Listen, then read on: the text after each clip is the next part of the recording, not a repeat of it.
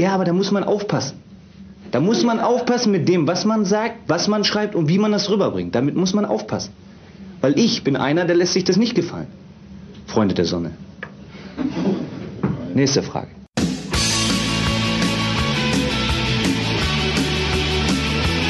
Herzlich willkommen zu einer neuen Folge der HSV Matrix, dem Fankultur-Podcast aus Hamburg.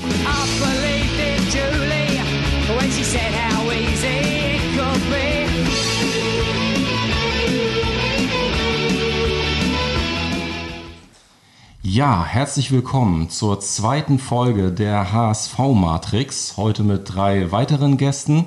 Freuen uns sehr, dass ihr hier seid. Wer das ist, dazu kommen wir gleich noch. Bevor wir nämlich in die Vorstellung äh, unserer heutigen Gäste gehen, werden wir erstmal noch die Chance nutzen, euch Zuhörer und Zuhörerinnen mal zu erzählen, was wir heute eigentlich genau vorhaben. Und da übergebe ich an meinen Kompagnon Lukas.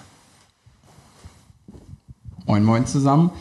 Ähm, die Austragung von Fußballspielen ohne Zuschauer war im Vorfeld bereits ein heiß diskutiertes Thema, das viele Fußballfans und auch Menschen ohne Fußballbezug durchaus emotional verfolgt haben. Ähm, also ich glaube, da ähm, hat sich unter anderem ein ähm, Philosophieprofessor oder ein Theologieprofessor als vermeintlicher Experte zu geäußert und das war ja doch ähm, alles ähm, ja, heiß diskutiert. wir sind auch der Meinung, dass die Frage nach der grundsätzlichen Haltung zu Geisterspielen in diversen Formaten schon ausreichend diskutiert wurde und möchten uns in der heutigen Folge vielmehr einer Bewertung der bisherigen Geisterspiele aus ganz unterschiedlichen persönlichen Perspektiven widmen. Ähm, ja, in diesem Sinne ist es auch ganz besonders erfreulich, dass wir euch heute eine äußerst spannende Mischung an Gästen vorstellen dürfen, die mit uns ihre Erfahrungen der letzten Fußballwochen teilen. Dankeschön.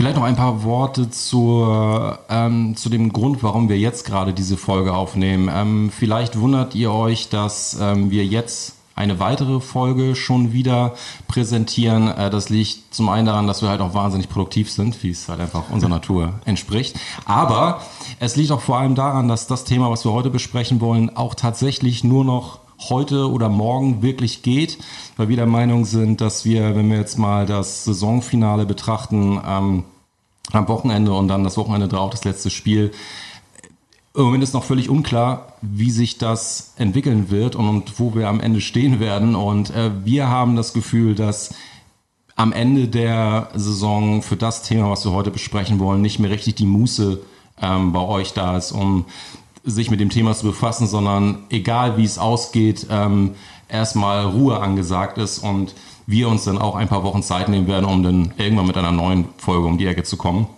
Genau, so viel erstmal nochmal zu der Aktualität unserer Folge. Jetzt geht's aber endlich los, dass wir auch unsere Gäste vorstellen können. Ich fange einfach mal an, würde ich sagen. Ne? Ja.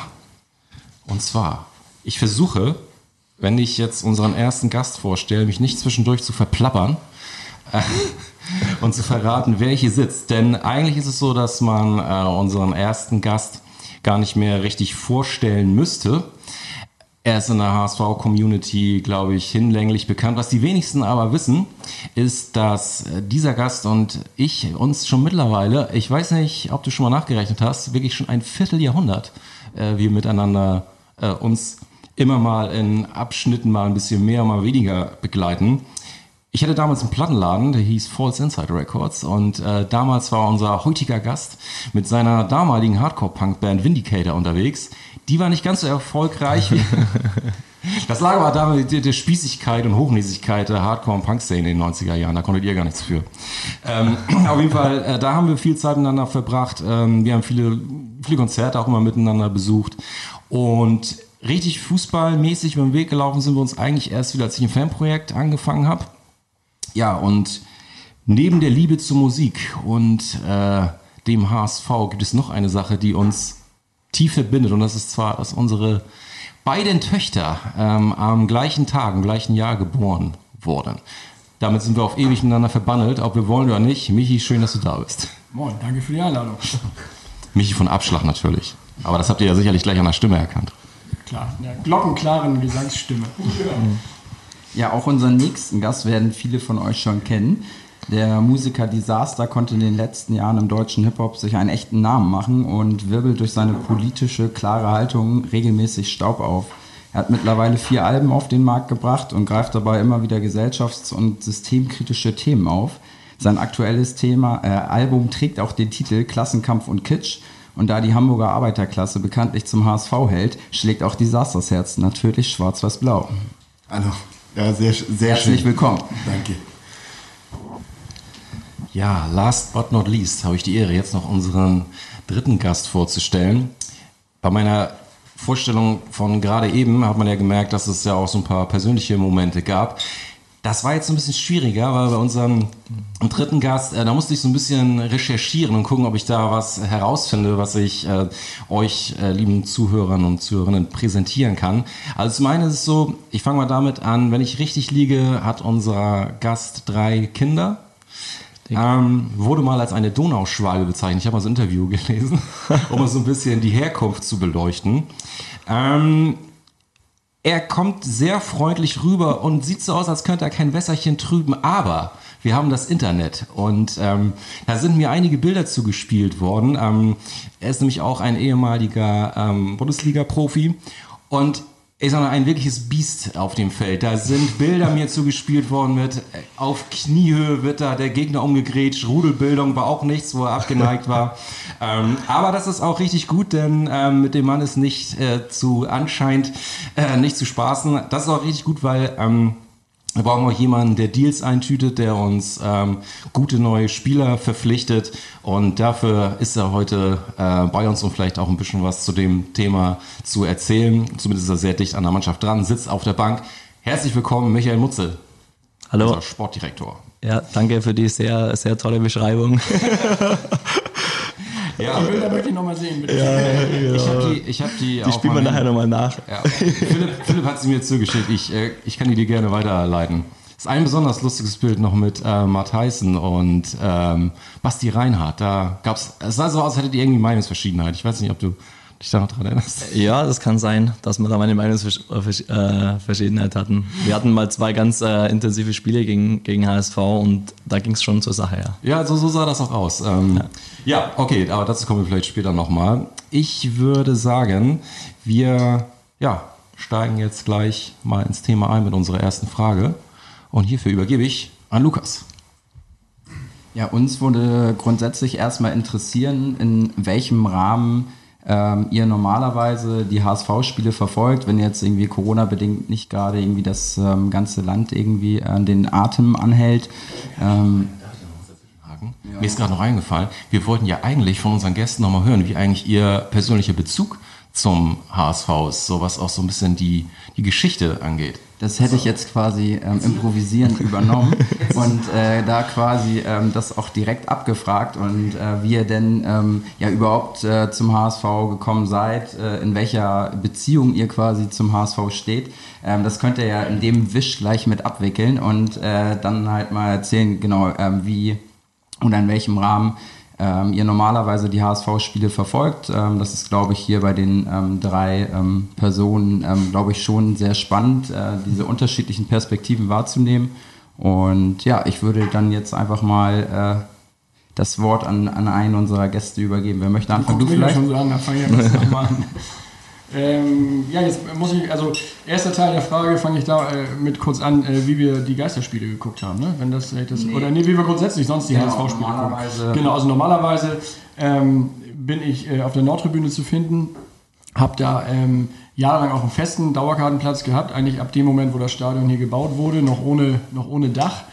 Ähm, ab gleich in der ersten Saison, wo es begehbar war, hatte ich auch eine Dauerkarte äh, im Block 25b äh, und habe sie auch immer noch, ist im Moment nur an einen Freund abgegeben, weil ich, ähm, seitdem ich Vater bin, eines Sohnes, der jetzt sieben fast wird und äh, auch per Geburt HSV-Mitglied im HSV Kids Club natürlich äh, ist oder war, äh, im Kids Club Mitglied geworden ist und jetzt immer noch ist, ähm, gehen wir öfter halt äh, auch mal woanders hin, setzen uns mal irgendwie da hin, wo ein bisschen weniger Leute sind oder wo äh, andere Kids sind mit Freunden, mit denen wir zusammengehen. Insofern wechsle ich meine Standorte bei den Heimspielen. Manchmal spielen wir auch unten äh, vor der, vor der Nordtribüne noch äh, vor den Heimspielen unser Lied. dann äh, sind wir dann, äh, dann dürfen wir auch mal hier in diesen tollen VIP-Bereich und dann äh, gönne ich mir hier natürlich auch mal eine Currywurst, aber gehen dann immer schnell in die Kurve zurück, weil irgendwie ist das dann doch nicht meins. Äh, und da verbringe ich in der Regel die HSV-Spiele. Die Auswärtsspiele sind weniger geworden. Ne? Fische, du hast es vorhin, äh, André, Entschuldigung, ich, äh, Nee, das, das, ist schon, das ist völlig okay. äh, das, äh, wir waren früher auch sehr viel auswärts unterwegs. Das war äh, also jedes Jahr die, die vier, den berühmten 34er gemacht. Ähm, das ist weniger geworden ne? mit Familie und äh, Selbstständigkeit. Das ähm, ist schon ein bisschen weniger geworden, aber die Heimspiele, wie beschrieben, in verschiedenen Bereichen, je nachdem, ob der Kleine mit ist oder nicht. Ja, dann äh, leite ich, mache ich mal so ein bisschen äh, antizyklisch äh, diesmal, frage ich jetzt mal Michael. Ähm, genau, erzähl uns doch mal, wie so, ähnlich wie äh, Michi es gerade auch beschrieben hat, ähm, dein normaler Spieltagsbesuch, äh, wenn man den überhaupt so nennen kann, ähm, aussieht und ja, wie so dein Bezug zum HSV, wie vielleicht magst du den Weg erzählen, wie du zu uns gekommen bist. Also, das wissen vielleicht auch die wenigsten. Ja, das mache ich gerne. Also zum einen komme ich natürlich aus einer ganz anderen Ecke Deutschlands, deswegen ähm, habe ich schon als Kind natürlich, also als Kind natürlich Fußball über alles, ähm, ähm, alles verfolgt. Das waren natürlich auch super erfolgreiche Zeiten vom HSV und damals hier so Bayern, nee, ähm, ich komme aus Memmingen, das ist da ist irgendwie Bayern der große Verein, aber HSV war halt da schon immer so wahrgenommen als das Gegenteil äh, von Bayern nur im Norden, also großer Verein, ähm, große Tradition, super Fans. Und deshalb ist der HSV einfach schon von Kind auf zumindest eine große Nummer äh, bei uns da unten auch gewesen und äh, ähm, das hat schon damals so eine gewisse Faszination einfach ausgelöst. Und ähm, ich durfte ja dann selber eine Profikarriere begleiten, ein paar Jahre und habe dann auch zweimal hier gespielt und ähm, das war dann, wir haben einmal hier 7-0 verloren im KSC, als der HSV sich, glaube ich, noch für den UEFA Cup qualifiziert hat. Ich erinnere Und- mich an den Tag, ja. Ja, ich leider auch. Und da hat man dann schon einfach so die Wucht des Vereins und auch vor allem des Stadions ähm, erlebt. Also das war wahrscheinlich der emotionalste Auftritt jetzt von der, Geg von der Gegenseite, äh, den wir da je hatten, weil da ging es um so viel und man hat einfach gemerkt, wie diese ganze Power da in dem Stadion irgendwie ankommt. Da war, damals war ich natürlich Gegenspieler irgendwie, aber man hat einfach gemerkt, boah, das war echt eine krasse Nummer. Und äh, das ist auch hängen geblieben. Und dann bin ich nach meiner Karriere so ins Management reingerutscht, im Jugendbereich, äh, Akademieleiter. Und dann äh, in Hoffenheim Leiter der Scouting-Abteilung. Und da ging es aber parallel dann beim HSV immer so ein bisschen abwärts ähm, und, und haben ja, ja, ist noch gar nicht so, so lange her und äh, dann hat man natürlich immer so ein bisschen verfolgt, hey, dieser große, tolle Verein, ähm, warum läuft es nicht so richtig? Dann hatte ich äh, auch immer einen sehr engen Bezug zu Ralf Becker, mit dem ich, der auch seine Stationen hatte, ähm, mit dem ich immer einen, einen Austausch hatte und wir gesprochen haben. Und er hat mir das dann eigentlich auch bestätigt. Und ja, das, was der Verein dann irgendwie auch, auch wollte für die Zukunft und was ich dann so in meinem, in meinem Profil mitbringe, das hat dann relativ gut gepasst. Und dann dachte ich, ey, klar ist jetzt Hoffenheim auch ein toller Verein und ich habe da eine tolle Aufgabe, aber das ist einfach nochmal was anderes hier und hat eine unheimliche Power. Und jetzt bin ich ein bisschen mehr als ein Jahr hier und ich kann das nur absolut, ich habe es nicht eine Sekunde bereut. Das ist anspruchsvoll hier und ähm, ähm, trotzdem erlebe ich so viele Leute hier, die, die voll Bock haben, auch erfolgreich zu sein, wieder nach oben zu kommen, vorwärts zu kommen. Und ähm, ich bin da auch voll dabei. Und mein, meine Kinder, wir haben jetzt, ich bin mit Familie hochgekommen, wir fühlen uns wohl hier, die singen auch schon die HSV-Lieder und leben das ein bisschen mit. Also der Verein hat einfach eine unfassbare Power und ähm, das fühlt sich super an. Das ist mein HSV-Bezug. Vielleicht ein bisschen anders, jetzt, als wenn man aus der Stadt kommt, aber Ich glaube, Ähm, das trägt dir auch niemand nach. Also das, ähm, wir wundern uns hier auch immer, wie viele Fanclubs es gerade auch so im Süden gibt, wo wir uns Ja. mal fragen, äh, Chapeau, dass ihr euch äh, das, naja, also ich sag mal den härteren Weg äh, gewählt. Es gibt durchaus ja im, äh, im Süden, ich meine, das, das stärkt auch den Charakter, das ist mal ganz klar. Leiden ist gut für die Seele, das habe ich irgendwo mal gelesen. Weiß nicht, ob das stimmt, aber auf jeden Fall. nicht. aber irgendwie ist das Charakterbild, ne, als wenn man es immer so leicht hat und so. Naja, aber von daher glaube ich, das trägt dir niemand nach. Und ich muss noch mal ganz kurz, das ist wirklich witzig, dieses äh, 7-0, was du äh, beschrieben hast. Ich war bei dem Spiel äh, mit meiner jetzigen Frau. Hallo Keshi, falls du diese Folge irgendwann mal hörst, seist du hiermit gegrüßt. Wahrscheinlich eher nicht. Auf jeden Fall, an diesem Tag äh, hatten wir auch hier einen kleinen äh, Bruder dabei. Jonas sei an dieser Stelle auch grüßt. Und der war noch etwas kleiner und er dachte wirklich, wow, HSV. Alter Schwede, was geht hier denn ab? Ja, es war dann nicht immer so, das wissen wir alle. naja. Gut, gleiche Frage nochmal an dich, Gerrit. Ähm, Also ich bin so, so HSV-mäßig sozialisiert, seit ich klein bin. Irgendwie mein Vater ist HSV-Fan, mein Opa ist HSV-Fan. Gerade von meinem Opa immer irgendwie die, immer mitgekriegt, dass er irgendwie immer im Stadion war. Als ich ein ganz kleiner Junge noch war, immer die neuesten Trikots gekriegt, neuestes Merch gekriegt und was weiß ich, also so da so reinerzogen. Ich habe auch das Gefühl, dass wenn man jetzt irgendwie Fan ist von irgendwas, dann ist das ja dann ist das ja in der Regel keine aktive Entscheidung, sondern man hat irgendwie Bonding-Erlebnisse mit der Zeit und es ergeben sich irgendwie, äh, ergeben sich irgendwie Sachen. Und dann, und zu der Zeit, als ich dann wirklich angefangen habe, mich richtig aktiv mit dem HSV zu beschäftigen, mit neun oder zehn, da war das ja auch noch ganz leicht, HSV-Fan zu sein irgendwie. Ich glaube, das erste, das war nicht das erste Spiel, wo ich im Stadion war, aber das erste Spiel, an das ich mich erinnere, war, glaube ich, ein UEFA Cup-Spiel gegen Basel. Ich bin aber nicht ganz sicher und damals war wissen wir alle, lief es ja noch ein bisschen anders, so im Großen und Ganzen. Ähm, nee, aber einfach HSV, äh, seit ich klein bin. Dann noch zwischendurch tatsächlich mal, mal weniger. Also ganz weg war es nie, aber dass ich irgendwie weniger interessiert war. Und dann hat Diaz, äh, und dann habe ich irgendwie auf dem Weg nach Berlin im Radio, weiß gar nicht mehr genau, wie das war, Spiel, glaube ich, gegen Karlsruhe, Relegation, ähm, wo Diaz das, äh, und das war so, war so ein Moment, da war dann wieder äh, da war dann wieder, und seitdem halt extremer denn je gefühlt. Das war wieder irgendwie so ein richtig geiles, Krass, das, das war so ein richtig geiles Bonding-Erlebnis. Äh, wieder, wo ich aber auch heute, wenn ich so mit Leuten drüber spreche, die gar keine hast. Also da sind, ich glaube, da sind viele Fans geworden irgendwie, oder das war auf jeden Fall was, was man auch aus einer Marketingperspektive gut für sich nutzen konnte. Bei Michael hat man gerade den Schmerz im Gesicht gesehen. das hat wehgetan. Ähm, ja, sorry dafür.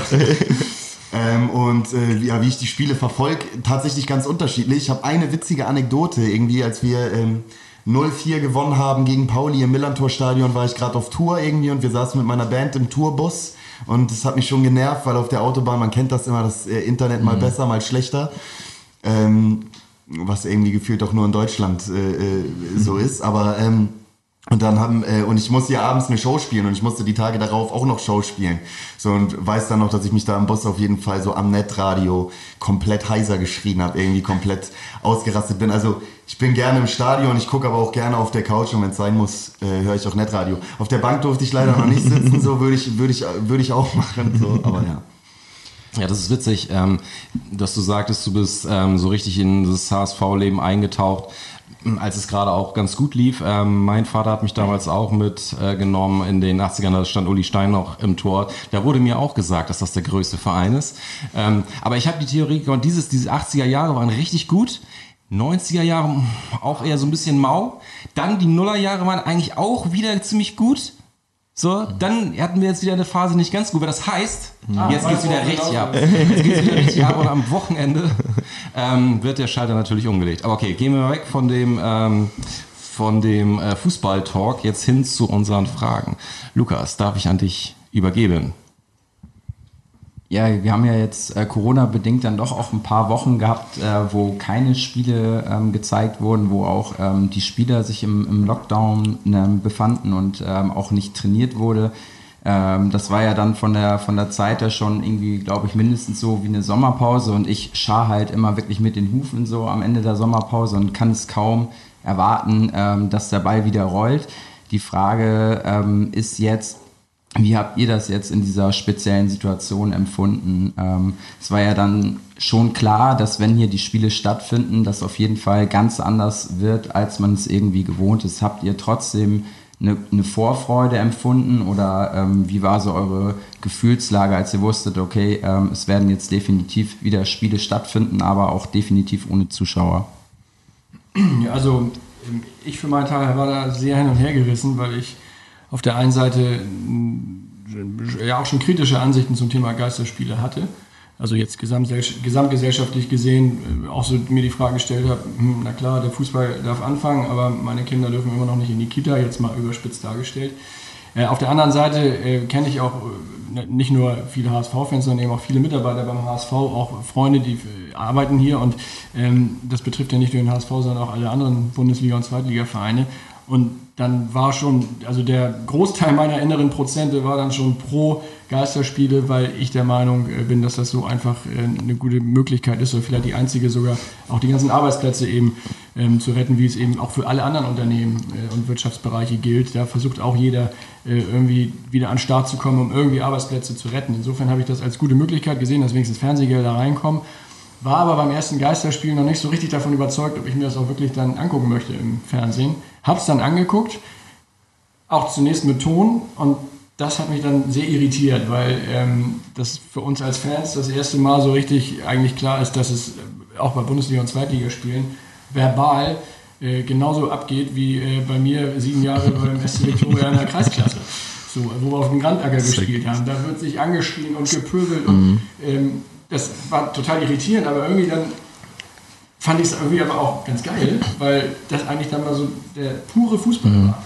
Trotzdem fühlte es sich so an wie Testspiele im Trainingslager, ähm, rein vom Schauen her. Und dann musste ich tatsächlich dann irgendwie den Ton ausschalten so beim nächsten Spiel. Das war, das, damit ging es mir besser, ich konnte es mir besser angucken. Äh, trotzdem siehst du natürlich bei jeder Ecke und bei jedem Einwurf siehst du die leeren Tribünen. Ähm, allerdings war mir das dann wiederum lieber, leere Tribünen zu sehen, als, ich weiß nicht, Gladbach, glaube ich, hatte das probiert, irgendwelche Papp- Pappkameraden. Und das fand ich dann jetzt auch nicht so, so prickelnd. Also ich habe mich jetzt dran gewöhnt, bin froh, dass der Ball wieder rollt, weil es ja nicht nur Arbeitsplätze sichert, sondern eben auch all den ganzen Menschen, die monatelang zu Hause hocken, wegen wieder so ein bisschen Unterhaltung bietet und auch mal wieder irgendwie so das Gefühl gibt, es geht weiter und der Ball rollt wieder. Und klar gibt es viele Bereiche, wo es auch weitergehen könnte, die nicht die finanziellen Möglichkeiten haben, wie vielleicht die äh, Bundesliga oder die zweite Liga, aber ich glaube, es war dann am Ende der richtige Weg und ich habe mich da mittlerweile abgefunden. Nur mein kleiner Sohn fragt tatsächlich, wann er dann wieder ins Stadion darf. Also der ist noch heißer als ich äh, und möchte wieder ins Stadion. So. Und ich habe mich im Moment so ein bisschen dran, dran gewöhnt gerade.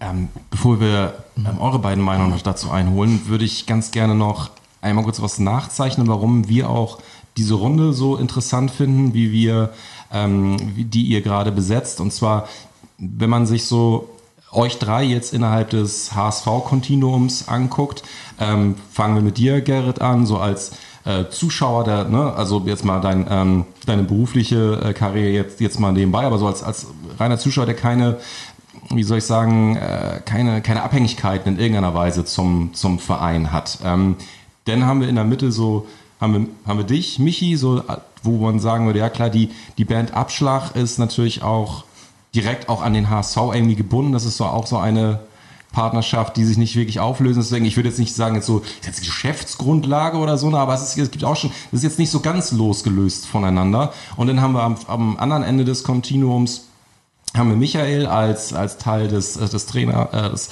ähm, äh, des, ja, wie, wie Training Co. des Stabs, ich nenne es mal des Stabes, des Genau. Stabes. Man- Managementstabes. Des Managementstabes, genau, danke, danke. Ähm, und ich finde das, finde die Konstellation ganz interessant aus den verschiedenen Perspektiven, das jetzt nochmal einzuholen würde. Dann jetzt bitten, Gerrit, mal so deine Haltung dazu uns zu sagen. Also Fußball ist irgendwie so ganz grundsätzlich halt so ein großer Aspekt in meinem Leben. Also primär natürlich der HSV, aber ganz grundsätzlich, was Entspannung angeht und so weiter, ist Fußball einfach ein wichtiges Ding für mich. Ich gucke so grundsätzlich viel Fußball.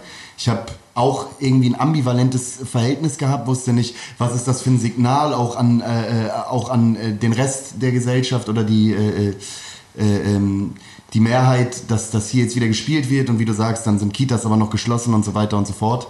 Einerseits, andererseits wirklich als Fan habe ich mich ganz grundsätzlich gefreut, dass es endlich mal wieder Fußball zu sehen gab. Hab dann auch so war irgendwie so auf den Zug, dass ich mir auch so Sachen angeguckt habe, die ich mir normalerweise keine Ahnung Sandhausen gegen was weiß ich, äh, was ich mir sonst so normalerweise niemals angucken würde. Also habe mich gefreut, dass Fußball äh, wieder läuft. Ich fand es auch sehr interessant, dass ähm, ich spiele auch in der Kreisklasse äh, Fußball mal mehr, mal weniger, je nachdem, wie es äh, wie es zeitlich läuft. Ich habe mich sehr gewundert, dass die Kommandos halt tatsächlich hier auf dem Platz und die äh, und der Ton irgendwie will ich, dass es genau das gleiche ist. Ich dachte, nee, irgendwelche speziellen Codes oder irgendwelche, keine Ahnung, und sich, aber es ist auch nur Hintermann. Ist nur ein bisschen schneller halt, nur ein bisschen schneller. Ein bisschen schneller, das Tempo ist ein bisschen und qualitativ soll es da auch Unterschiede geben. Nee, aber ähm, ja, ich sehe es auf der einen Seite so, ich sehe es auf der anderen Seite so. Ich freue mich irgendwie, dass wieder Fußball läuft. Ne? Ich finde natürlich, dass es absolut, also dass das, dass das nur eine totale Übergangslösung äh, äh, sein kann, das hat natürlich nichts damit zu tun, irgendwie, wenn das ein normales Spiel ist. Wie gesagt, es hat äh, Testspielcharakter. Jetzt habe ich vor ein paar Tagen habe ich irgendwie ein La Liga-Spiel gesehen, wo dann so Stadionatmosphäre eingespielt wurde. Das fand ich gruselig, ey. Das fand ich grausam, dass ich den Das kann man bei Sky, glaube ich, auch einstellen. Das ist hin und wieder mal so Hintergrundjubel. Ne? Hab fand ich noch auch grausam. aber- Also das fand ich einfach nur, fand ich einfach nur grausam. Also ich, äh, das kann man jetzt irgendwie mal übergangsweise machen. Ja, wenn das jetzt eine länger als als äh, längerfristig sehe ich das gar nicht. So, also es ist natürlich, dann kommen die ganzen ökonomischen äh, Faktoren damit rein und die ganzen Leute außenrum im Verein von irgendwelchen Sekus, die unten am Tor stehen.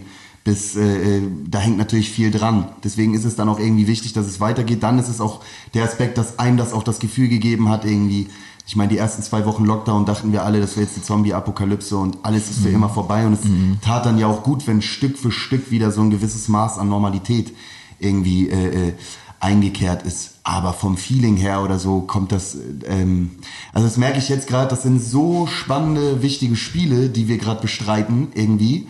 Und man sitzt da natürlich auch, man verfolgt das gespannt irgendwie, aber es ist trotzdem einfach nicht vergleichbar, wie wenn, wenn das atmosphärisch auch noch äh, gegeben wäre oder wenn man halt im Stadion sitzen könnte, das ist klar. Ja.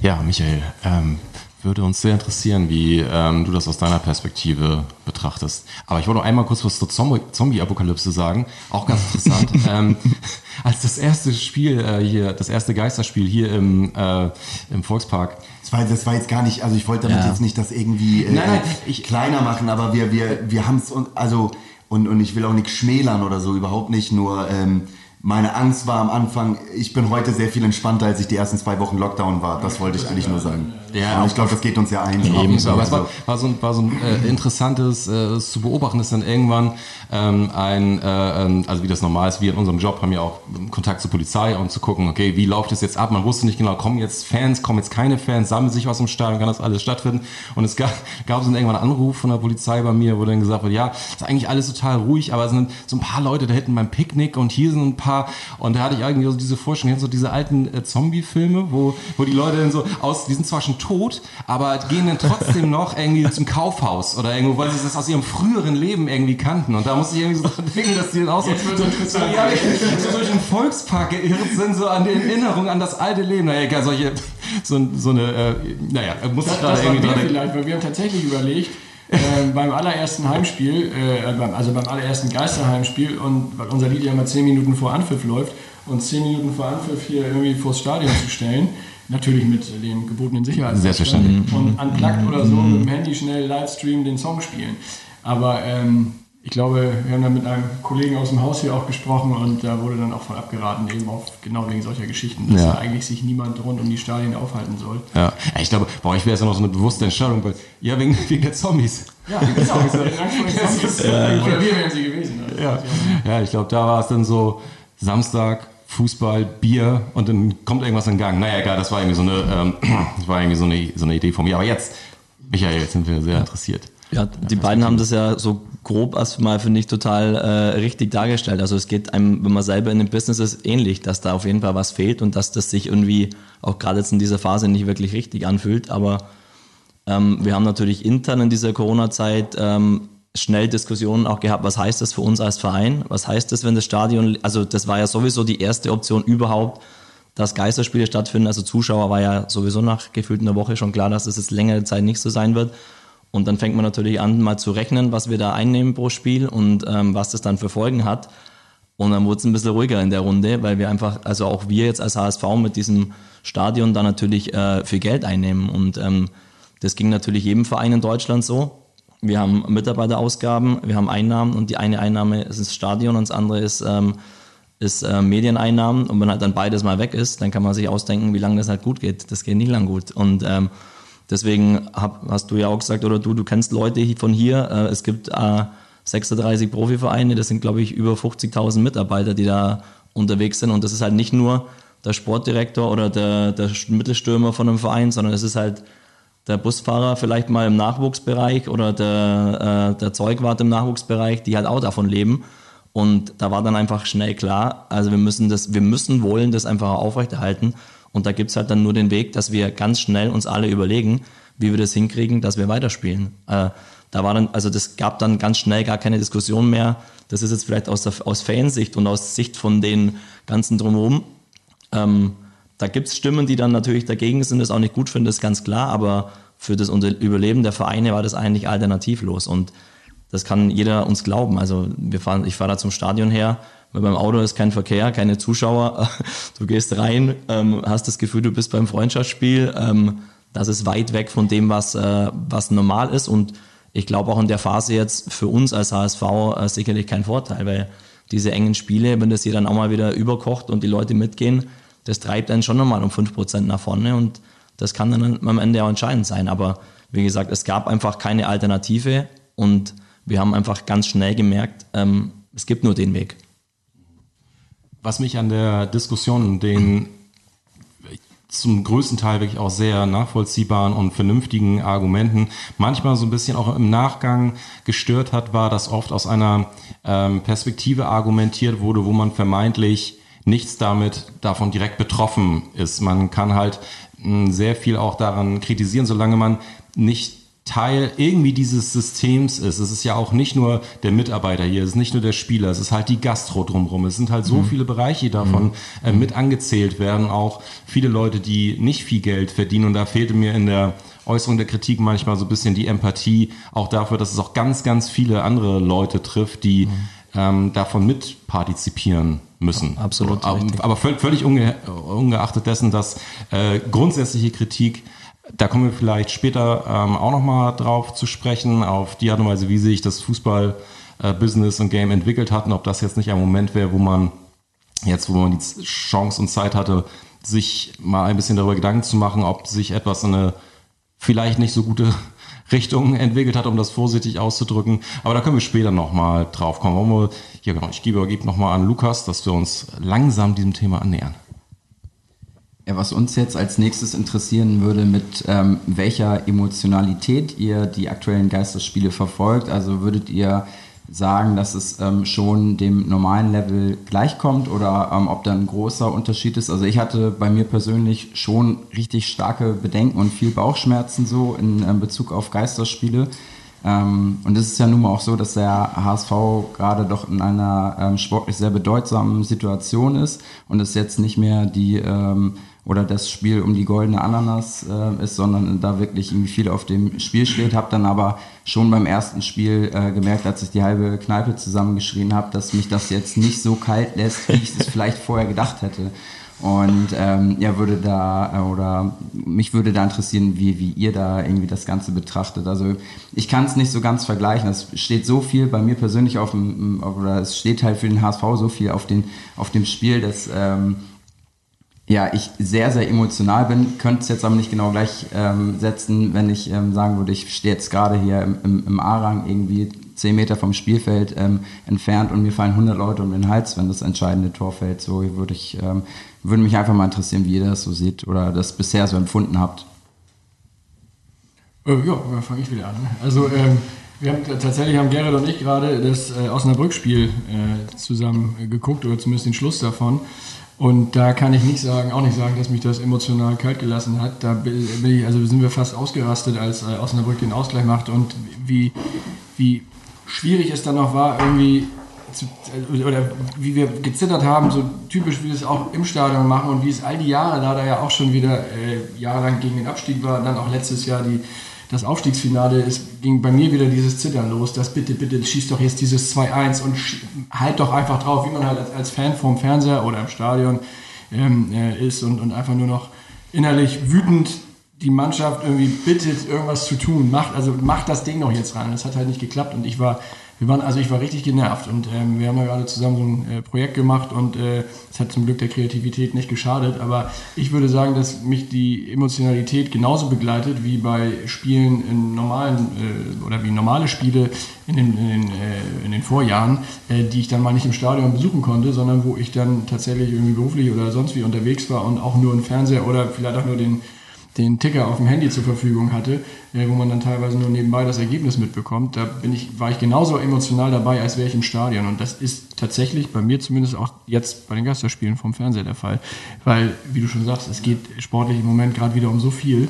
Und das, ähm, das kann einen nicht so, also es lässt mich einfach nicht kalt, geht, oder, oder nicht kälter, als, als die äh, normale Zeit es gemacht hat.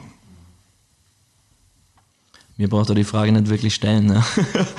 Also man äh, lebt die Jungs ja mit jeden Tag oder ein Trainer, Trainerteam und da hängt so viel für alle irgendwie auch dran und man sieht, wie viel Mühe sich alle geben, wie es jeder auch unbedingt will und ähm, ähm, das, äh, das ändert das, also da, da blendet man dann auch das Publikum natürlich ein bisschen aus, weil man einfach so nah dabei ist, dass da die Emotionen genauso sind, wie, wie äh, wenn das Stadion jetzt voll wäre. Also das ist, glaube ich, klar, wenn man in einer Gruppe ist, das kennt ihr auch, und die Gruppe gemeinsam irgendwie ein Ziel hat und es klappt mal was nicht oder es klappt mal besser, dann ist man da emotional voll dabei und äh, das, das ja. natürlich befeuert es dann noch, wenn, wenn Zuschauer, also ist, ich hoffe, ihr versteht das schon richtig, also du bist halt voll mit deinen Jungs dabei und mit deiner Gruppe und das ist genauso, wie es vorher auch war.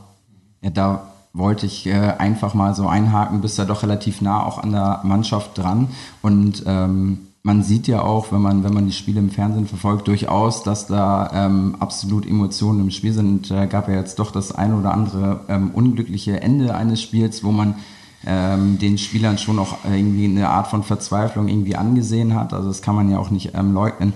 Würdest du ähm, vielleicht trotzdem ähm, sagen, dass es schwieriger ist, erstmal in diesen emotionalen Modus reinzukommen, wenn man vor leeren Rängen einläuft, so im Vergleich äh, zu so einer ähm, Bombenkulisse, wenn hier irgendwie vor ausverkauftem Haus im Saisonfinale irgendwie so die Hütte richtig brennt. Also sich da entsprechend heiß zu machen. Also es sind natürlich Profis, das ist auch klar man sieht es denen ja auch an. Ähm, ja, was sind da so deine Eindrücke, die du von der Mannschaft hast?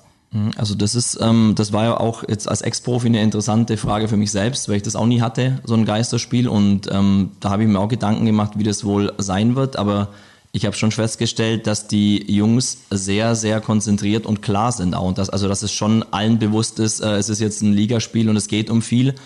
Äh, was ich halt einfach glaube oder jetzt beobachtet habe, ist, es fehlt in gewissen Momenten einfach dann die Unterstützung. Also wenn es jetzt, wie jetzt gegen Osnabrück, wenn es einfach mal nicht so läuft, du hast keinen so einen guten Tag und du tust dir ein bisschen schwer, ähm, und das ist halt dann ruhig im Stadion, außer, die, außer diese, natürlich unsere Gruppe, ähm, aber ich glaube, dass das dann schon was mit einem macht als, als Spieler. Das, was ich vorhin beschrieben habe, wo wir da unter die Räder gekommen sind in so einem wichtigen Spiel, da kommt halt was dazu, was du jetzt einfach nicht mehr hast. Und das, das fehlt uns auf jeden Fall.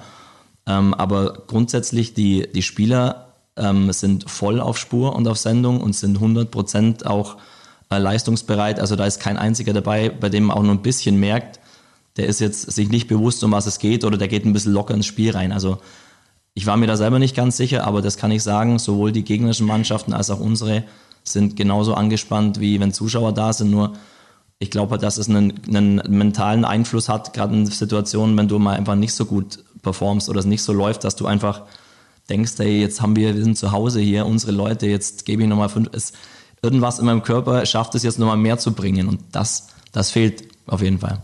Keine Frage. Das ist sehr interessant, dass du das ansprichst, weil das war auch eine Frage, die wir uns notiert hatten oder die wir uns, die wir uns gefragt haben. Es gibt so in der Fanszene, ähm, das sind ja auch alles immer Ex Experten, egal mit wem man spricht, alles Trainer. Ich und aber wirklich. du spielst ja auch, du spielst ja auch selber. Gerrit weiß das wirklich. ähm, es ist ja so, dass man sich die Frage stellt, tut es der Mannschaft im Moment vielleicht sogar gut in bestimmten Situationen, wenn man sich die, ich erinnere mich beispielsweise, es gab, das war irgendwann letzte Saison, da war auch das Thema, oh, jetzt haben wir, ich glaube, äh, unser Trainer Dieter Hecking hatte das auch angesprochen, ah, jetzt gibt es eine gewisse Erwartungshaltung und jetzt haben wir ein paar Spiele gewonnen, jetzt spielen jetzt und jetzt wird gleich erwartet, dass wir die irgendwie wegfegen und dann wird vielleicht auch mal irgendwie gepfiffen ab einer bestimmten, äh, ab einer bestimmten Minute, wenn es nicht so richtig läuft, wenn ich jetzt beispielsweise mich an das Wien-Spiel erinnere, was wir denn noch gewonnen haben. Ähm, da hatte ich so das Gefühl, oha, wenn da jetzt in das Spiel, war mein Gefühl, bitte korrigier mich da, wenn, wenn ich da falsch liege, aber wenn das Spiel, so wie es gelaufen wäre, hier mit voller Hütte gewesen wäre, hätte es sein können, dass sich auch eine Atmosphäre entwickelt, die dann total kontraproduktiv sein könnte, weil die Spieler dann Pfiffe hören und vielleicht auch verunsichert werden.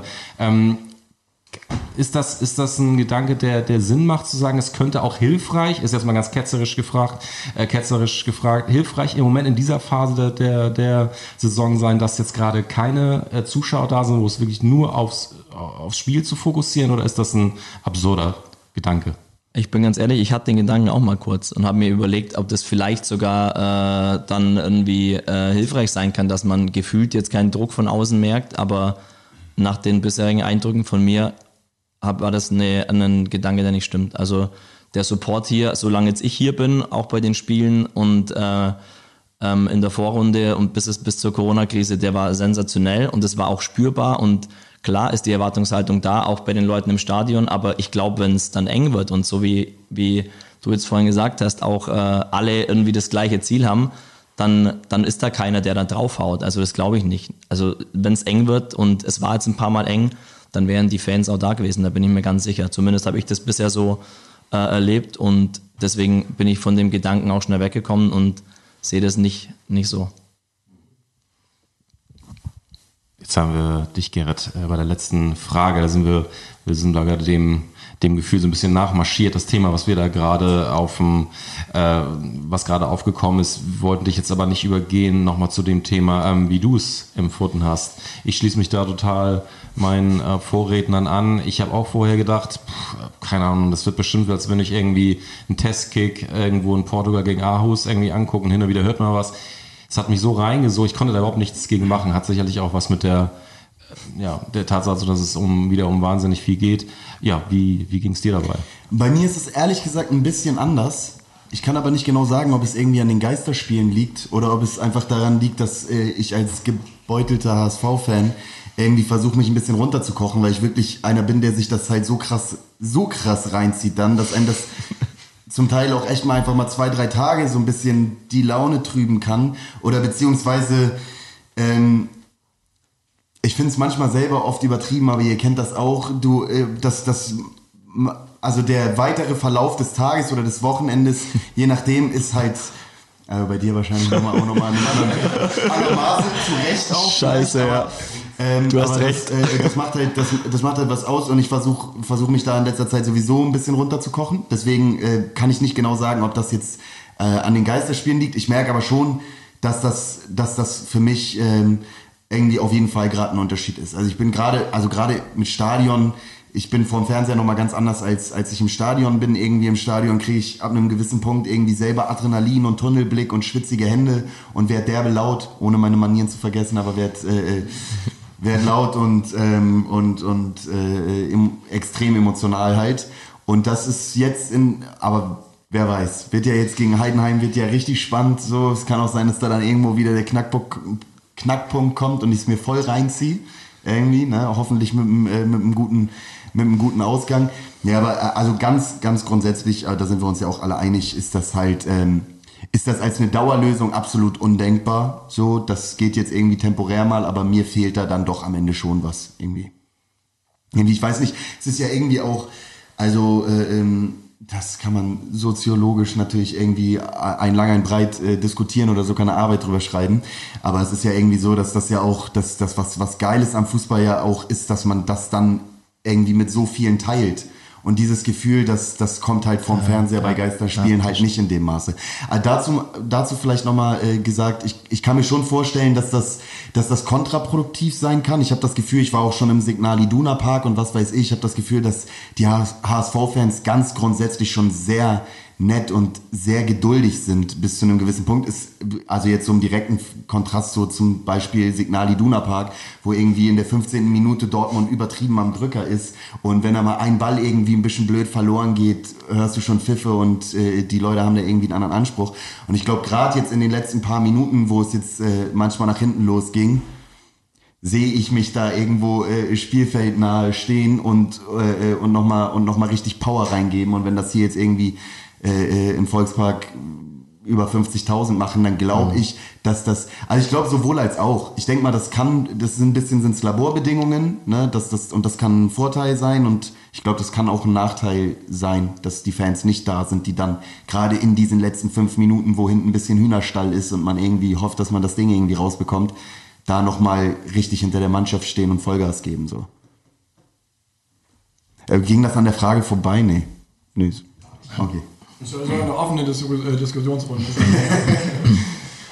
Ja, wenn wir jetzt perspektivisch ähm, auf die Wiederaufnahme ähm, des ähm, Spielbetriebs mit Zuschauern ähm, schauen, ähm, wollen wir gerne wissen, ob ihr irgendwas erwartet vom Profifußball. Wir haben es ja eben auch schon irgendwie beleuchtet. Fußballvereine stehen nicht nur für Werte, für ähm, ja, für, für Emotionen, sondern sind letzten Endes auch ähm, ein ähm, doch ähm, großes ähm, Unternehmen mit einer, mit einer Anzahl von vielen Mitarbeitern.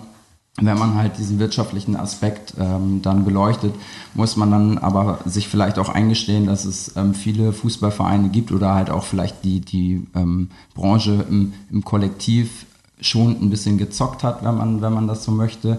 Ähm, habt ihr quasi irgendwelche Erwartungen ähm, an, an dieses ähm, Business, Profifußball, was sich vielleicht jetzt ähm, zukünftig ändern sollte? Ähm, ja, sind da ja doch irgendwie ähm, viele, viele ähm, Meinungen, die da gerade so kursieren und auch aus verschieden, verschiedensten Richtungen.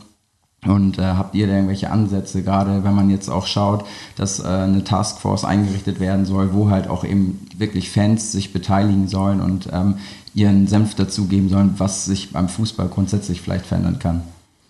Also ich glaube sogar, dass man eventuell einen Schritt zurück wieder denkt nach dieser ganzen Pandemie-Geschichte. Denn ähm, wie Michael ja auch schon sagt, die, ähm, es, es, fehlt was. Und äh, sowohl Vereine als auch die Spieler auf dem Platz merken, dass es ohne Zuschauer äh, auf gar keinen Fall so weitergehen kann. Äh, vielleicht kann es wirtschaftlich weitergehen, aber was die Emotionalität und die Stimmung bei den Spielen betrifft und auch eben diese letzten 5 Prozent, ähm, ist durch diese Pandemie, glaube ich, vielleicht sogar ein bisschen mehr äh, den äh, Offiziellen und äh, Verantwortlichen auch bei der DFL und äh, insgesamt beim deutschen Fußball ähm, vielleicht dadurch tatsächlich so ein bisschen vor Augen geführt worden, dass die Zuschauer eigentlich noch wichtiger sind, als man sie vor der Pandemie vielleicht äh, eingegliedert hat. Insofern oder, oder äh, in, in, die, in eine bestimmte Ecke gestellt hat. Insofern kann ich mir vorstellen, dass es sogar eher in die andere Richtung geht und dass man sagt, ey, jetzt sind ein Glück, Zuschauer sind wieder da, wir müssen an dem Kultur oder an dem Gut Zuschauer mehr festhalten, wir müssen die Zuschauer wieder mehr mit einbinden. Also vielleicht wäre das ja auch der Weg, der nach der Pandemie zu erwarten ist. Was ich natürlich hoffe. Und äh, um auf deine Frage zurückzukommen, erwarte ich das auch äh, indirekt, ja.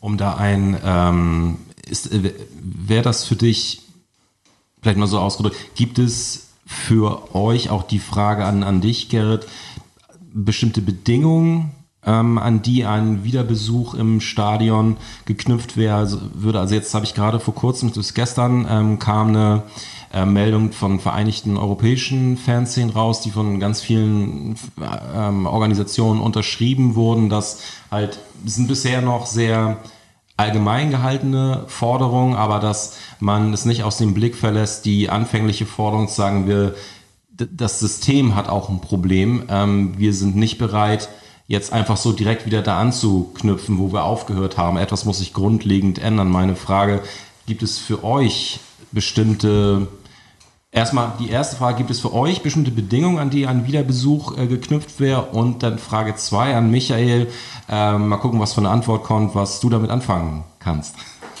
Aus ähm, einer Management-Perspektive. Meinst sozusagen. du nach Corona? Was, also ich finde erstmal ganz grundsätzlich, um es politisch zu machen, ich finde ganz grundsätzlich, dass Fußball irgendwie ein, äh, äh, ein Arbeitersport ist und bezahlbar bleiben muss. Und ich finde diese Eventisierung und dieses ganze drumherum und was das alles so hochkocht, wie Helene Fischer in der äh, Halbzeitpause, das, das ist irgendwie so nach so amerikanischem Vorbild am Ende des Tages gefühlt. Und diese Entwicklung finde ich grundsätzlich nicht gut. Ich finde natürlich Schäm dich, nein, Spaß. Natürlich Aber ähm, wenn wir hier gerade äh, äh, irgendwie eine Tür aufmachen oder ein Fenster oder so. äh, ihr, ihr, schneidet das. Schneidet ihr das? Nee, das ist drin. Okay. Alright. Das ist doch nice. Das, ey, das war geplant. Cool, passt doch. Volltreffer. Ähm, nee, aber ich finde, äh, es muss bezahlbar bleiben. Natürlich müssen die, äh, natürlich ähm, also ich finde das absolut undenkbar. Ich finde die Vorstellung so gruselig, wie Fußball sich zum Teil entwickelt, dass man durch Sponsoren und was weiß ich halt am Ende deutlich mehr Geld wahrscheinlich einnimmt als, als durch die Fans, die ins Stadion kommen und dementsprechend den Fans im Stadion ja auch einfach weniger, weniger Bedeutung im schlimmsten Fall beigemessen wird. Das ist ganz grundsätzlich eine Entwicklung, die natürlich gruselig ist, also wirklich gruselig. Ähm, das hat mit Fußball nichts mehr zu tun So, nee, aber ähm, das wollte ich einmal ganz grundsätzlich sagen und dann die, äh, dann die Frage, die du gerade gestellt hast. Genau, ob, ob ein, eine Wiederaufnahme eines, ähm, sag ich mal, normalen Fußballbetriebes, mal angenommen, jetzt kommt in vier Wochen ein Impfstoff raus und man könnte jetzt, ähm, Ah, Okay, ich verstehe. jetzt wieder so normal wieder hochfahren, gäbe es bestimmte Bedingungen, wo du sagst, unter gewisse Dinge, die fresse ich jetzt nicht mehr, die mich so gestört haben, vielleicht auch die Zeit. ähm, die ich, die ich davor, vor der Krise gefressen habe, die ich Ja. danach nicht mehr fress.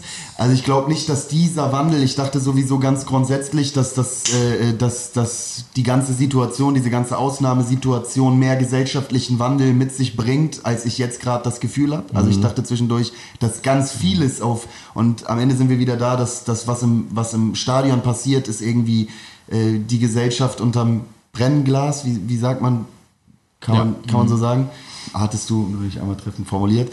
Ähm, und und äh, das heißt, was, was die ganzen Sachen, die gesamtgesellschaftlich gelten, die gelten irgendwie gefühlt an vielen Stellen einfach auch im Stadion. Und ich glaube natürlich, dass es, äh, dass, dass das verantwortlich sein muss, also dass man sich irgendwie überlegen muss, also es muss halt auf wissenschaftlicher Basis, ich finde find die, find die Grundvoraussetzung, erstmal ganz grundsätzlich weiterzumachen, mit ganz normal Stadionbesuchen und so weiter, also jetzt aus so einer pandemischen, epidemiologischen Perspektive betrachtet, äh, müssen halt wissenschaftliche sein. Das heißt, es muss halt verantwortlich sein, dass man sagt, ja, jetzt können wir das wieder machen und jetzt, äh, äh, jetzt läuft das, wie zum Beispiel Impfstoff, Medikamente oder vielleicht, äh, keine Ahnung, kommt, also ich meine, die ist ja, ein- Wissenschaft ist ja ein permanenter Konflikt im Endeffekt oder ein permanenter Diskurs. Dialektik at its best. Der eine sagt, es ist so und so, der andere sagt, es ist so und so. Versteht die Bildzeitung gerade aktuell gerade im Punkto dieser Pandemie nicht, dass der eine Virologe das sagt und der andere Virologe das sagt, obwohl Wissenschaft nun mal so funktioniert und vielleicht kommt man am Ende des Tages auch raus, dass man falsche Entscheidungen getroffen hat und so weiter. Wie auch immer, ich würde sagen, dass, äh, dass, dass es natürlich irgendwie eine wissenschaftliche Grundlage dafür geben müsste, dass es weitergeht was ich mir wünsche, was, was vom Fußball ferngehalten werden sollte oder wie der Fußball sich nicht entwickeln sollte, habe ich ja gerade eben schon gesagt. Ich befürchte aber, dass das nicht so einschneidend ist, diese Pandemie, wie ich zeitweilig dachte, wie sie wäre. So. Geht, geht mir ähnlich. Ähm, Michi, wie Das war jetzt eine sehr, sorry, das war Schachbildsätze und alles. Ich wusste selber irgendwann nicht mehr, wo ich war. wir sind alle, die hier am Tisch sitzen, sind Also ich habe aber alles auch- verstanden. sind sehr schlau und haben das alle natürlich verstanden, was du gemeint hast. Ähm, äh, Michi, um noch die Frage noch einmal zurückzuspielen, bevor ich ähm, äh, gleich nochmal meine Frage in Richtung äh, Michael konkretisiere. Reclaim the Game, um nochmal auf einen Hatte ich auch die ganze Zeit im Hinterkopf. Ja, wirklich. Äh, das ist, äh, dudelt mir die ganze Zeit äh, äh, im Ohr. Die Frage auch an, an dich zurück. Ähm, ich finde, ähm, Gerrit hat es eben auch schon ganz gut auf den Punkt gebracht. Ich hatte auch anfangs die, die Vorstellung, aber mein, der, der optimistische Teil in mir, dass sich auch gesellschaftlich was, äh, was ändert, dass sich das auch im Fußball ein bisschen findet, dass da irgendeine Kraft entsteht. Ich habe so ein bisschen das Gefühl, dass, dass da eher so Luft gerade entweicht. Wie, wie siehst du das? Wie siehst du es und vor allem äh, gibt es aus deiner Perspektive Bedingungen? Also die Bedingungen, ähm, Gerhard hat ja schon gesagt, also wenn, äh, ob es nun ein Impfschutz ist oder ähm, was, auch, immer- was auch immer es für wissenschaftlich basierte äh, Möglichkeiten gibt, um wirklich auch wieder äh, ins Stadion gehen zu können, ohne gesundheitlichen Gefahren ausgesetzt zu werden, äh, das wäre für mich auf jeden Fall schon die Bedingung Nummer eins, weil ich auch nicht Verhältnisse in einem Stadion haben möchte, die jetzt gerade äh, bei Gerhard und mir, speziell in der Musik, ähm, passiert das ja jetzt immer, immer öfter, dass die ersten Konzerthallen wieder mit minimalsten Zuschauern irgendwie äh, aufmachen dürfen. Ich habe letztens ein Video aus dem Knust gesehen, das ist ein Club in Hamburg, ein Live-Club, wo normalerweise knapp 500 Leute reinpassen. Die haben 45 Leute rein, reingelassen, weil sie mehr nicht reinlassen dürfen. Das heißt, da stehen über diese ganze Fläche verteilt 45 Leute einzeln irgendwie in ihren äh, abgezeichneten Quadraten. Ähm, und mal von dem finanziellen Desaster mal abgesehen, was 45 Leute, äh, Technik, äh, Licht, Personal, ähm, was du da alles Gage für die Band ist von mit 45 Leuten natürlich nicht bezahlbar. Ähm, aber das sind auch Signale, die eigentlich keiner sehen will. Da kommt auch keine Stimmung auf. Und das wäre für mich natürlich auch die zweite Bedingung, dass man nicht anfängt, äh, irgendwie nur ein Drittel der Zuschauer reinzulassen. Zum einen aufgrund der Optik, zum anderen wegen der Stimmung. Aber der wichtigste Punkt ist, wen will man denn da ausschließen sozusagen? Also wer darf kommen und wer nicht. Und äh, solche, ähm, äh, sowas möchte ich natürlich nicht haben beim Fußball. Also dann sollte man es lieber ganz zulassen und wirklich erst dann anfangen, wenn es auch äh, wieder voll werden darf, die Hütte. Und äh, zu Reclaim the Game, unserem alten Song von 2008, wo wir auch genau das ja kritisieren, was Gerrit auch äh, gerade über die immer weiter sich ausbreitende, äh, nennen wir es mal, äh, Kommerzialisierung des Fußballs betrifft. Natürlich schreitet das immer weiter voran und das auch äh, kontinuierlich. Ähm, ich bin inzwischen allerdings auch so ein bisschen der Meinung, dass man das vielleicht dann auch jeder für sich selber am Ende entscheiden muss, weil ich glaube, dass diese Spirale auch nicht mehr aufzuhalten ist, wenn man sich anguckt, was am Ende der Verwertungskette äh, die Spieler an Gehältern verdienen. Ähm, also das ist ja das Ende des, des, des Ganzen. Da muss man natürlich auch Strukturen schaffen, äh, aus, deren, aus, aus derer Sicht, um, um diese Gehälter auch zahlen zu können. Und ähm, da, da, müsste man sozusagen an der Stelle hinten wieder anfangen, ob, ob eben sowas wie Gehälter äh, und, und die hohen Ausgaben, ob man da nicht irgendwie einen Deckel ansetzt, um dann im Umkehrschluss wieder äh, auch zurück zum etwas mehr Oldschool-Fußball zu kommen. Wobei ich ehrlich gesagt beim HSV das Gefühl habe, dass durch den Abstieg und auch durch den Wandel in der Stadionshow als Beispiel alles wieder ein bisschen geerdeter wirkt für mich. Es ist alles ein Tick runtergeschraubt, es ist nicht mehr so aufgeblasen.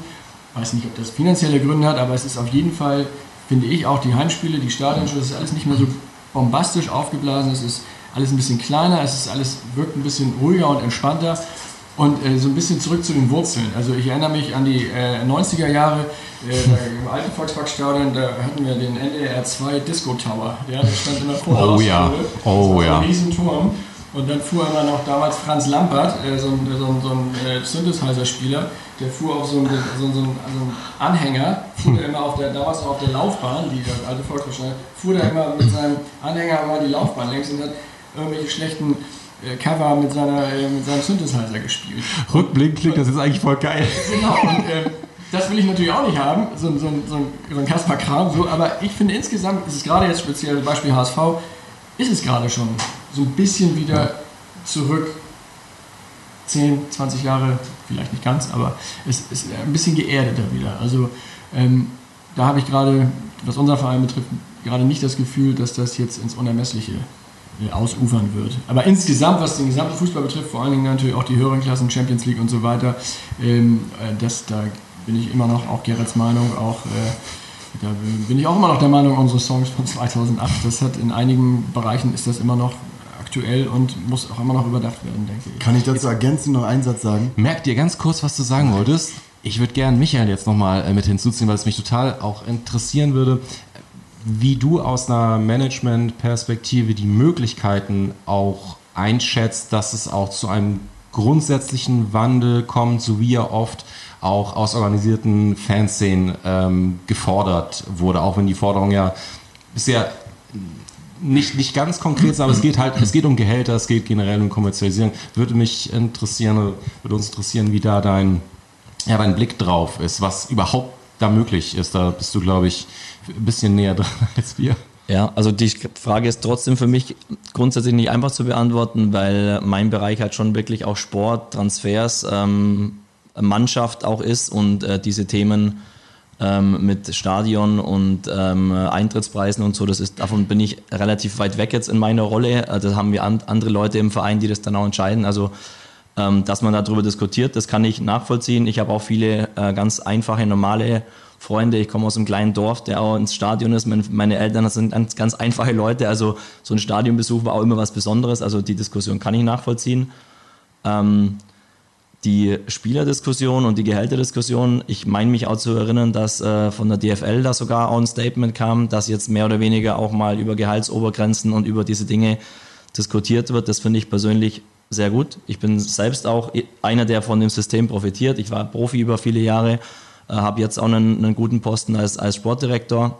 Ähm, und trotzdem, ähm, wie du auch gesagt hast, auf der höchsten Ebene finde ich schon auch, ist es einfach ein bisschen zu viel geworden. Also bei allem Respekt, so viel Geld ist dann äh, auch nicht immer erklärbar und dass die Diskussion angeschoben wird, finde ich sehr gut.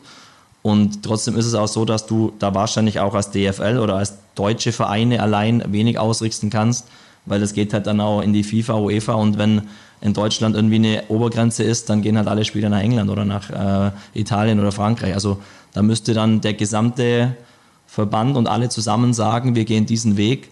Und das glaube ich jetzt einfach nur rein politisch ist nicht so einfach. Ne? Aber die Gedanken und dass das angeschoben wird, finde ich absolut richtig. Keine Frage. Das, genau das wollte ich nämlich gerade ergänzen, dass das halt realpolitisch, also dass da natürlich ein, ähm, eine ziemliche Kluft ist zwischen Anspruch und Wirklichkeit am Ende des Tages. Weil realpolitisch, wenn jetzt ein Verein sagt, wir machen jetzt äh, äh, Gehaltsobergrenzen, wenn das jetzt ein Verein macht, dann ist der halt einfach nach ein, zwei Jahren nicht mehr wettbewerbstauglich in Relation zu 17 anderen Vereinen, die halt höhere Gehälter zahlen und dann wird Spieler XY halt auf keinen Fall mehr zum HSV kommen, jetzt mal im konkreten Beispiel. Und das jetzt sogar noch ein weiter gedacht, wenn man das jetzt so auf nationaler Ebene, also es müsste halt eine absolute Prinzipienentscheidung sein, ähm, bei der man halt alle Konsequenzen irgendwie zieht. Also ich sage, wenn man das jetzt auf, auf Liga-Ebene machen würde, dann könnte man ja auch davon ausgehen, dass, dass, ähm, dass, dass, die, dass der deutsche Fußball äh, mittel- oder langfristig dann auf internationaler Ebene nicht mehr Schritt halten kann oder nicht mehr wettbewerbsfähig ist und so weiter. Also wenn dann, müsste das eigentlich etwas sein, was irgendwie auf europäischer Ebene, also von ganz oben FIFA, äh, äh, im Idealfall UEFA, FIFA von ganz oben passiert, dass man irgendwie, äh, dass man das runterdrückt. Also das ist pervers und krank und dekadent ist und so weiter. Da sind wir uns ja wahrscheinlich alle irgendwie am Ende des Tages einig, dass das zum Teil in, in Richtungen geht, die einfach nur noch völlig das ist auch immer, es ist, also es ist als Fußballfan auch immer so eine krasse Disbalance. Auf der einen Seite bezahlt Liverpool 84 Millionen für Virgil, Virgil van Dijk und ich denke, und mein erster Gedanke ist, Alter, wie geisteskrank ist das erstmal für Van Dijk 84 Millionen zu zahlen? Mein zweiter Gedanke ist das, wie geisteskrank ist das 84 Millionen zu zahlen?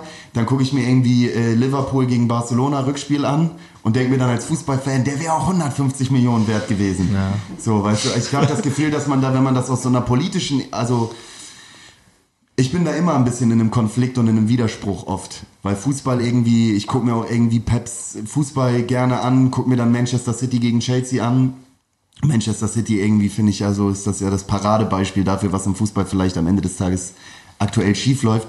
Also es ist schwierig. Es ist schwierig. Ich habe dann, äh, ich bin, ich bin da eine gespaltene Persönlichkeit und moralisch offenbar sehr flexibel zum Teil. So den Schuh muss ich mir leider anziehen. Ähm, aber natürlich muss da was passieren. Also es ist auf jeden Fall muss dieser Diskurs geführt werden und er muss weitergeführt werden, bis man vielleicht irgendwann eine Lösung findet. Und ja, wie gesagt, die muss halt ganz oben im Zweifelsfall ansetzen. Einfach. Also das kannst du nicht auf Vereinsebene machen, das kannst du auch nicht auf nationaler Ebene machen, das muss dann von ganz oben kommen. Und das muss aber früher oder später kommen, weil, also ich meine, das, ist, das Wachstum ist ja gefühlt exponentiell. Wo geht das hin? Ich sag in zehn Jahren, wenn das jetzt genauso weitergeht, ohne dass da irgendjemand einen Riegel einschiebt, ist Virgil van Dijk dann halt 280 Millionen wert oder was. Und das ist also. Aber ja, aber ja ja, sorry, aber das Groteske ist dann trotzdem auch, Liverpool hat dadurch einfach einen guten Job gemacht und ähm, das Champions League Finale gewonnen. Und es gibt, glaube ich, sogar auch eine Studie in der deutschen Bundesliga, das ist mehr oder weniger so das Etat-Ranking. Und über die letzten sieben oder acht Jahre sind einfach immer von den ersten acht gefühlt sieben in dem er also sieben unter den ersten acht auch, die die meiste Kohle haben. Einer geht mal immer nach unten und einer, der überraschend ist, geht nach oben. Aber grundsätzlich sind die reichsten Vereine auch die, die in der Tabelle oben sind. Das ist das ist dann unser Job, irgendwie zu schaffen, dass es auch mal anders ist und man mit weniger mehr machen kann. Aber wenn du natürlich die Wahl hast und mehr Geld zur Verfügung hast, ja, dann, dann nimmst du halt auch die teureren Spieler. Ganz, das ganz, ja, ganz einfach. Das ist ja auch logisch, wenn ich da mal einhaken darf. Ähm, man kann ja trotzdem aber so die Relation, sag ich mal, in einem gewissen Rahmen stecken. Ähm, wenn ich jetzt doppelt so viel zahle, äh, das halt aber nicht 80 Millionen sind, sondern vielleicht nur 10 Millionen, Ganz ist es genau. ja trotzdem im Grunde genommen eine Währung. Keine Frage. Und äh, ich glaube, das aktuell halt ein sehr spannender Zeitpunkt für diese Diskussion als ähm, solche ähm, ist, weil äh, mich hatte die Kommerzialisierung im Fußball quasi irgendwie als einen unaufhaltsamen Prozess beschrieben. Ähm, jetzt haben wir aber gerade so eine besondere Situation, die ja wirklich alle in jeglichen ähm, Lebenssituationen betrifft, ähm, wo vielleicht diese spekulative Blase, die sich teilweise auch aufgebaut hat, wenn man guckt, dass es äh, Bundesliga-Vereine gibt mit 100.000 Mitgliedern, die jetzt kurz vor der Pleite standen oder äh, keine ein, anderthalb Monate mehr ähm, den Ligabetrieb oder den Betrieb im Allgemeinen aufrechterhalten konnten, weil die die ähm, Ticketverkäufe schon irgendwie komplett äh, verhökert haben, ähm, dann ist es, glaube ich, so ein Zeichen, wo man vielleicht einfach mal jetzt einhaken muss und wo man die Chance halt auch hat, über solche Themen irgendwie zu sprechen. Und äh, das, deswegen ist es, glaube ich, irgendwie gar nicht schlecht, dass wir grundsätzlich über solche Themen auch sprechen und jeder seinen Senf dazu gibt. Genau, ich würde, ich kann es mir nicht ganz verkneifen, um noch eine äh, ketzerische Frage zum Schluss zu stellen. Wo wir gerade sowieso so ein bisschen ähm, in die Systemkritik eingestiegen sind, stellt sich mir die Frage, ähm, wie glaubt ihr das? Wie schätzt ihr? Also wir und wir bewegen uns ja auch immer ganz gerne in unseren Blasen so ein bisschen. Ne? Wir bewegen uns in unseren Gruppen, in unseren Bereichen, wo wir ganz oft so die ganze Masse der Fans, die hier auch ins Stadion gehen, gar nicht so richtig mitbekommen. Ähm, mich würde interessieren, um mal vielleicht an dieser Stelle äh, Marx zu bemühen. Ähm, wie seht ihr das? Hat der normale Zuschauer, nicht nur beim HSV, sondern generell der, der Fußballfan, der Zuschauer, hat er ein Klassenbewusstsein? Weiß er um die Probleme oder haben wir es damit, ja, um nochmal Marx zu bemühen, ein, äh, es mit einem Lumpenproletariat zu tun, der sich für alles irgendwie vor den Karren spannen lassen, den du alles irgendwie vorsetzen kannst. Also, um das anders auszudrücken, was glaubt ihr, steckt da eine Power auch so in den nicht organisierten oder reden wir eigentlich immer nur so über organisierte, organisierte Fanszenen? Die Frage nochmal zum Schluss an euch alle. Also ich glaube, äh, sowohl als auch. Weil, ähm, genau das hätte ich beziehen. Ja, es ist ja, es ist es ist ja, du hast es ja vorhin auch schon gesagt, das Stadion ist ja am, am Ende auch ein Abbild oder ein Spiegel der gesamten mhm. Gesellschaft. Weil, mhm. also gerade die Fußballstadien, da, um das jetzt mal, äh, mal so ein bisschen platt daher zu sagen, äh, da kommen ja alle, also alle Schichten, da kommt, da kommt ja jeder rein. Jeder geht ja ins Stadion sozusagen. Irgendwie. Da hast du ja von den, also alle Schichten sind hier. Und deswegen glaube ich, dass es äh, natürlich viele Leute gibt, die auch sehr aktiv in der Fanszene sind, die da natürlich ihren Stand, ihre Standpunkte einbringen und natürlich ähm, Meinung und Kante zeigen. Aber du hast hier natürlich, wie auch in allen anderen gesellschaftlichen Bereichen, glaube ich, auch ganz viele Leute, denen es auf Deutsch gesagt scheißegal ist und die das auch weiter mitgehen würden. Und wenn es finanziell irgendwie hinhaut, äh, auch noch mehr bezahlen würden für ihr Stadionbesuch. Es, zeigen, also die, die, es zeigt ja quasi die Zuschauer, die Zuschauerzahlen der Bundesliga vor der Corona-Krise oder der ersten und zweiten Liga sind ja nach wie vor, ich glaube, europaweit immer noch on the top. Also in England ist es ja, äh, irgendwann sind da die, Ticketpreise so teuer geworden, dass es sich da, dass es da rückläufig war. Aber in Deutschland ist das ja überhaupt nicht der Fall aktuell. Und äh, trotz aller kritischen Stimmen und vieler aktiver Fans, die Kante zeigen, hast du eben, glaube ich, sogar eher die breite Masse, die ähm, schulterzuckend jegliche Veränderung nach oben in finanzieller Sicht äh, auch weiter mittragen würden. Als Event das Ganze sehen. Das ist das wird sich wahrscheinlich nicht vermeiden lassen. Ja, weil, glaube ich, einfach die Menschen in Deutschland den Fußball einfach lieben auch. Ne? Also, und zwar alle Gesellschaftsschichten, wie du gerade, finde ich, sehr gut gesagt hast ist nun mal in Deutschland einfach ein unheimlich beliebter Sport. Das kommt eben on top natürlich auch dazu, ja. Ich glaube, es ist, es ist so, dass man, äh, dass man jetzt ohne, ohne das zu bewerten, man hat äh, gerade hier beim HSV hat man irgendwie die Fliesenleger aus Pinneberg und man hat äh, Leute, die irgendwie Projekte pitchen und mit Kuscheldecke Latte Macchiato sitz, äh, trinken vor der Loge. Also da gibt es alles, wie es äh, außerhalb des Stadions auch alles gibt.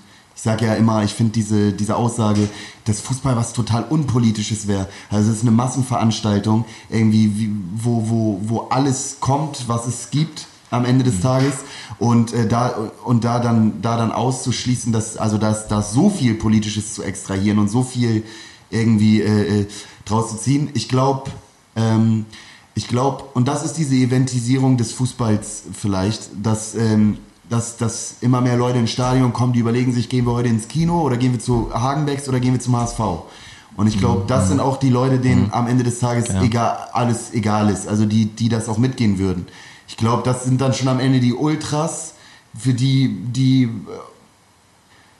in all, in all seinen Formen, sage ich, und in all seinen Ausprägungen, die, ähm, die, die für den HSV irgendwie kommen, die das, glaube ich, dann auch nicht immer mitgehen werden, gerade wenn man irgendwie organisiert ist und sich am Ende überlegt, das ist dann, dann kommen wir vielleicht auch mal als ganze Gruppe irgendwann einfach nicht mehr und das sind dann vielleicht auch vielleicht irgendwann mal ein paar tausend Mann und dann streikt man quasi mal und dann macht das, macht das vielleicht doch was aus. Also das wäre auf jeden Fall mal ein realpolitischer Ansatz vielleicht so. Ein, also ich habe mich sehr geärgert, der HSV ist irgendwie in die zweite Liga abgestiegen und das kann man bestimmt alles aus äh, betriebswirtschaftlicher Perspektive erklären, ne? das ist klar, aber ich bin sehr geärgert. Der HSV geht in die zweite, ist mal Ticketpreise angehoben so und da dachte ich so, ach, ne?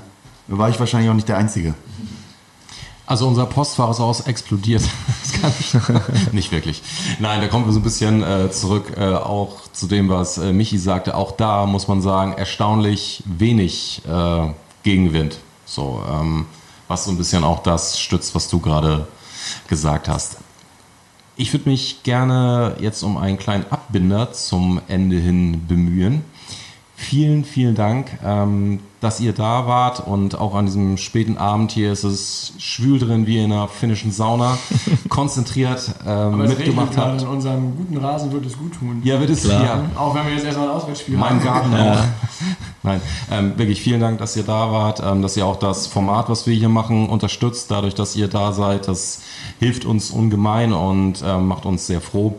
Von unserer, von unserem Bereich Fankultur vielleicht noch mal ein kleiner Shoutout raus an alle Fußballfans äh, da draußen, insbesondere natürlich die HSV-Gemeinde. Ich finde, da kann sich auch äh, jeder Vorsitzende einer Polizeigewerkschaft das mal bitte ganz schön hinter die Ohren schreiben. Diese ganzen Horrorszenarien, die da im Vorwege entwickelt wurden, wie doof der Fußballfan ist und dass die doch hier mit tausend Mann anrücken und hier sonst was für einen Quatsch veranstalten. An keinem, nicht einem Standort irgendwo zu irgendeinem Spiel hat sich sowas, äh, äh, hat sich sowas ereignet. Und da würde ich das sehr begrüßen. Vielleicht hört das ja hier irgendjemand tatsächlich. Ich weiß nicht, ob wir diese Reichweite schon haben. Aber es würde mich freuen, wenn man das Thema nochmal aufgreift und das mal zurückspielt und sagt, ja, wie wäre es, wenn sich vielleicht da nochmal zu geäußert wird und vielleicht auch nochmal anerkannt wird, dass der normale Fußballfan doch nicht so blöd ist, wie vielleicht von mancher Seite immer gerne ähm, dargestellt wird. Das wäre mir äh, ein großes, ähm, wäre mir wichtig, das an dieser Stelle nochmal zu sagen. Und ich kriege hier gerade noch zwinkernde Blicke von Lukas von der Seite. Nö? Alles gesagt. Hast alles gesagt? Okay. Ja, dann habe ich auch alles gesagt. Kommt gut nach Hause. Einen schönen Abend. Vielen Dank. Dankeschön.